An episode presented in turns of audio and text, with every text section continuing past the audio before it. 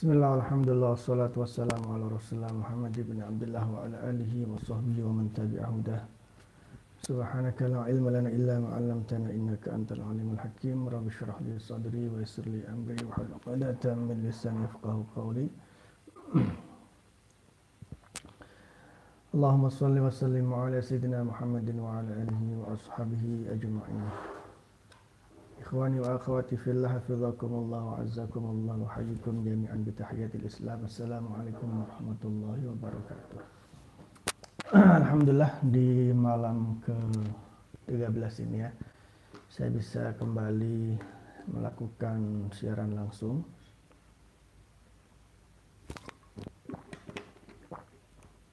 untuk kajian tafsir Al-Maraghi ya.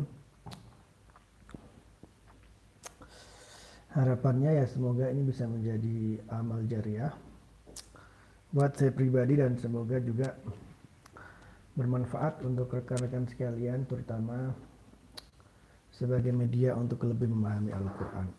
Karena belajar tafsir adalah salah satu media yang uh, efektif untuk mengetahui kandungan-kandungan Al-Quran. Dan sekarang kita akan memasuki surat baru yaitu surat Al-Kafirun. Surat yang tentu saja tidak asing ya di telinga kita dan eh, bahkan banyak di antara kita umat Islam yang sudah menghafalkan surat ini ya. Surat yang pendek ya, soalnya dan sering dibaca dalam sholat, dalam pertemuan-pertemuan. Ya. Disebut surat Al-Kafirun di antaranya ya karena memang di rangkaian ayat-ayatnya ada eh, kata-kata uh, Al-Kafirun. Al-Kafirun itu berarti maknanya orang-orang yang kafir, orang-orang yang ingkar. Kafir itu ya berarti tidak beriman. Tep langsung kita baca ya. Suratul Kafirun hiya makkiyatun wa ayatuha sittun nazalat ba'da suratil Ma'un. Jadi surat Al-Kafirun ini termasuk makiyah ya. Makiyah itu pengertiannya menurut jumhur ulama adalah surat-surat yang turun setel, sebelum hijrah. Itu makiyah.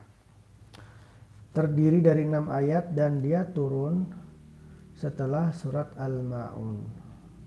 Ara'aital yukadzibu biddin itu urutan uh, turunnya ya bukan urutan di mushafnya. Wa munasabatuha lima qablaha annahu fi surati sabiqati amara rasulahu sallallahu alaihi wasallam bi'ibadatihi wa syukri ala ni'amihil kathirah wa bi ikhlasil ibadati lahu wa fi hadhihi surati at-tasrihu bima ush ushira ilaihi fima salafa. Kira-kira apa korelasi antara surat Al-Kafirun dengan surat sebelumnya? Surat sebelumnya itu maksudnya ya uh, surat yang di urutan mushaf itu sebelum surat Al-Kafirun yaitu surat Al-Kautsar gitu kan. Apa kira-kira korelasi antara surat Al-Kafirun dengan Al Al-Kautsar? Ya.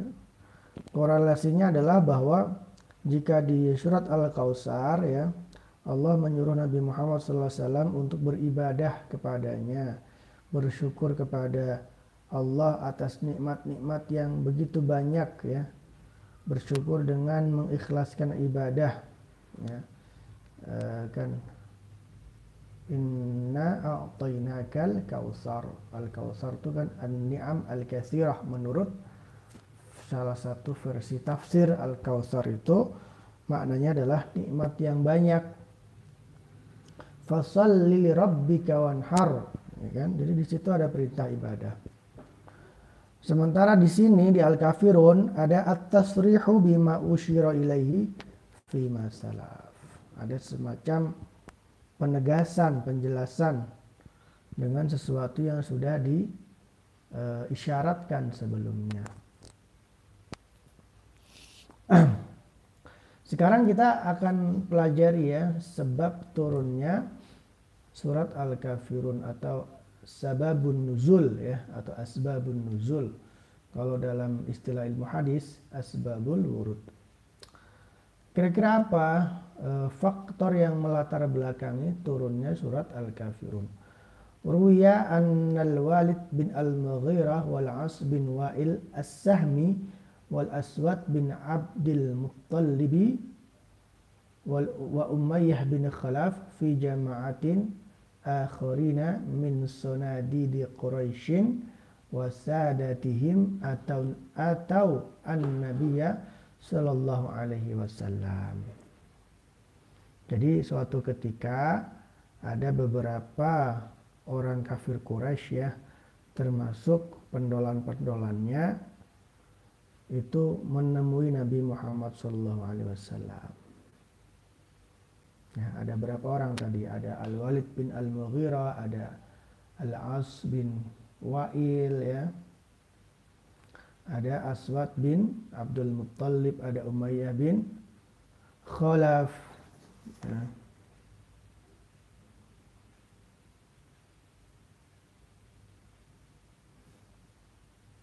Jadi para pemberani-pemberani dan pentolannya kafir Quraisy ini mendatangi Nabi Muhammad SAW. Ada apa gerangan? Faqalu lahu halumma ya Muhammadu fattabi' dinana wa nattabi'u wa nattabi'u dinaka wa nash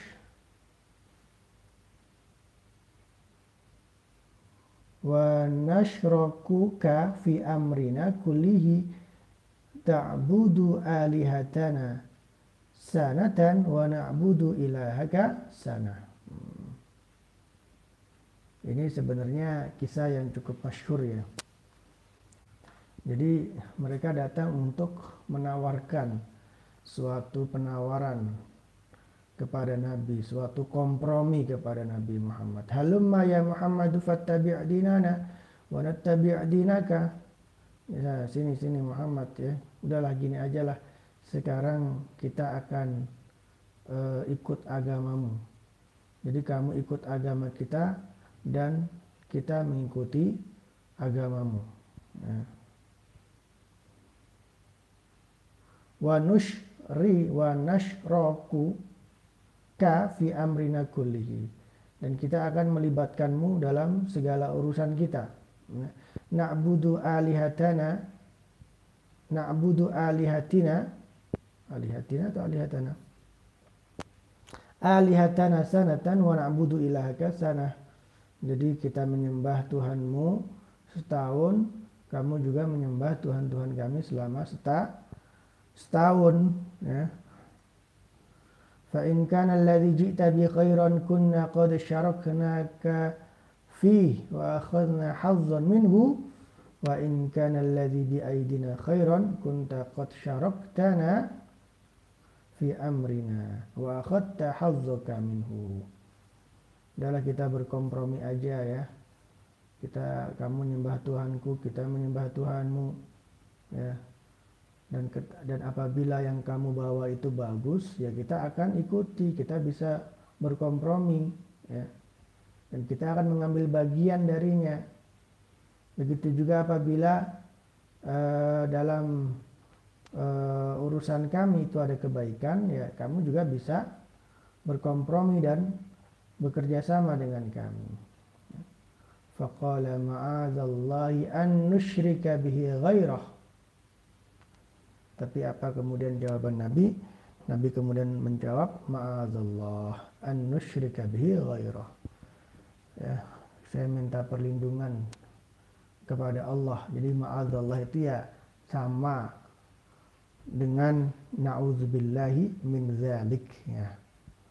Kan ada beberapa redaksi kan ya intinya mah sama ya meminta perlindungan dari Allah ya.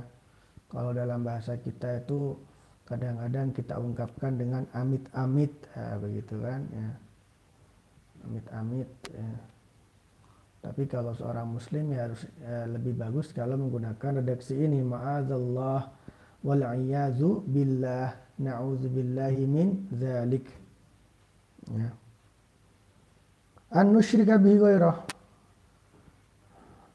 Ya maaf ya Allah saya minta perlindungan dari Allah uh, dari menyekutukannya ya kan ya. Dengan menyekutukannya dengan selainnya. Uh, naudzubillah saya sampai menyekutukan Allah dengan selain selainnya. Ya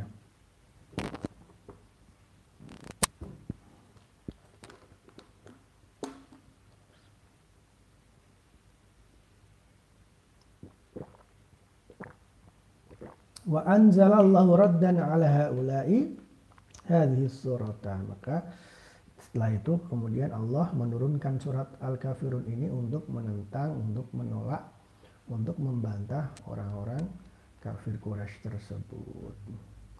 Fagoda Rasulullah sallallahu alaihi wasallam ila al-Masjidil Haram wa fihi al-mala'u min Quraisy faqama ala ru'usihim thumma qara'a alaihim hatta fariga min hatta fariga minas. Maka Rasulullah pun berangkat ke Masjidil Haram ke Mekah ya yang ketika itu juga ada beberapa orang dari pendolan-pendolan orang Quraisy. Maka akhirnya Nabi berdiri di hadapan mereka kemudian membacakan surat Al-Kafirun. Ya. Fa'aisu minhu inda dhalik wa tafaqu yu'zunahu wa yu'zuna ashabahu hatta kanal hatta kanatil hijratu. Akhirnya mereka udah putus asa. Wah udah nih. Udah nggak bisa nih kita main halus-halus ini ya. Udahlah kita pakai cara-cara kasar aja. Akhirnya setelah itulah kemudian tindakan-tindakan uh, anarkis tindakan-tindakan uh, bahkan brutal begitu ya tindakan-tindakan penganiayaan akhirnya dilancarkan oleh oh, kafir Quraisy, orang-orang kafir Quraisy kepada Nabi dan khususnya kepada para sahabat-sahabatnya ya sampai akhirnya nanti kondisi itulah kondisi itulah yang kemudian mendorong Nabi untuk hij hijrah gitu ya. ya. Jadi eh, kalau kita kaji ya sejarah ini memang apa namanya uh, kita bisa mengambil kesimpulan ya tentang pola-pola yang dipakai oleh musuh-musuh Islam untuk menggoda para dai ya. Yang sampai sekarang tentu saja masih berlaku, masih berlaku ya. Jadi seperti yang dialami Nabi, seperti halnya cobaan-cobaan yang dialami Nabi, begitu juga kurang lebih sama apa yang akan dialami oleh para para dai. Ya. Seringkali musuh-musuh Islam itu tidak langsung menggunakan cara-cara kasar ya, cara-cara fisik ya. Mereka tidak jarang di awal-awal itu menggoda para dai dengan godaan-godaan ya, kayak Nabi Muhammad kan ditawarin perempuan ditawarin Muhammad ya. sampai akhirnya uh, ya, ini yang diceritakan dalam uh, ya atau yang tadi kita baca itu itu kan semacam pilihan terakhir ya senjata pamungkas ya untuk merayu Nabi ya dengan kompromi yang aneh gitu ya, ya karena mereka sudah mentok juga kan ya udahlah. Kalau gitu karena godaan perempuan harta tahta nggak mempan udahlah kita coba ajak kompromi gitu kan ya. Kamu menyembah Tuhanku setahun kita menyembah Tuhanmu setahun ya. Tetapi Nabi Muhammad dengan tegas menolak ya. makanya ya akhirnya orang orang kafir Quraisy melonjak ya dan akhirnya setelah itu mereka kemudian menggunakan cara-cara kekerasan untuk menentang dakwah Nabi Muhammad SAW khususnya kepada para sahabat-sahabatnya dan kekerasan ini ya penganiayaan ini intimidasi ini itu terus berlanjut sampai akhirnya Nabi Muhammad harus hijrah ke Madi ke Madinah. Gitu ya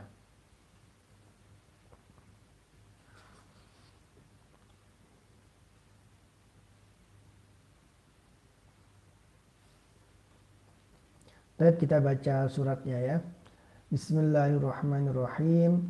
Qul ya ayyuhal kafirun la a'budu ma ta'buduna wa la antum 'abiduna ma a'bud wa la ana 'abidun ma 'abadtum wa la antum 'abiduna ma a'bud lakum dinukum waliyadin ya ini suratnya pendek tapi banyak ada beberapa ayat yang mirip ya. Eh, dan lafadznya juga mirip-mirip ya antara satu ayat dengan yang lain. Makanya tidak jarang kadang-kadang kalau kita nggak konsentrasi itu ketuker-tuker ya, akhirnya muter-muter aja begitu ya. Dan sekali lagi ya ayat ini punya pesan tauhid yang sangat kuat begitu kan ya uh, punya kandungan atau risalah akidah yang sangat kokoh ya. Tidak ada tawar menawar ya. Dan begitulah seharusnya seorang mukmin ya menempatkan akidah menempatkan tauhid gitu ya, harus tegas ya nggak boleh abu-abu. Dan itulah salah satu pesan yang ingin ditegaskan dalam surat Al-Kafirun. Insya Allah di pertemuan berikutnya kita akan bahas ya lebih detail ya eh, per ayat-ayatnya ya dari kitab ini. Sekarang kita cukupkan sampai di sini. Aku qouli hadza wa astaghfirullah. Subhanakallahumma bihamdika asyhadu an la ilaha illa anta astaghfiruka wa atubu ilaik. Wassalamualaikum warahmatullahi wabarakatuh.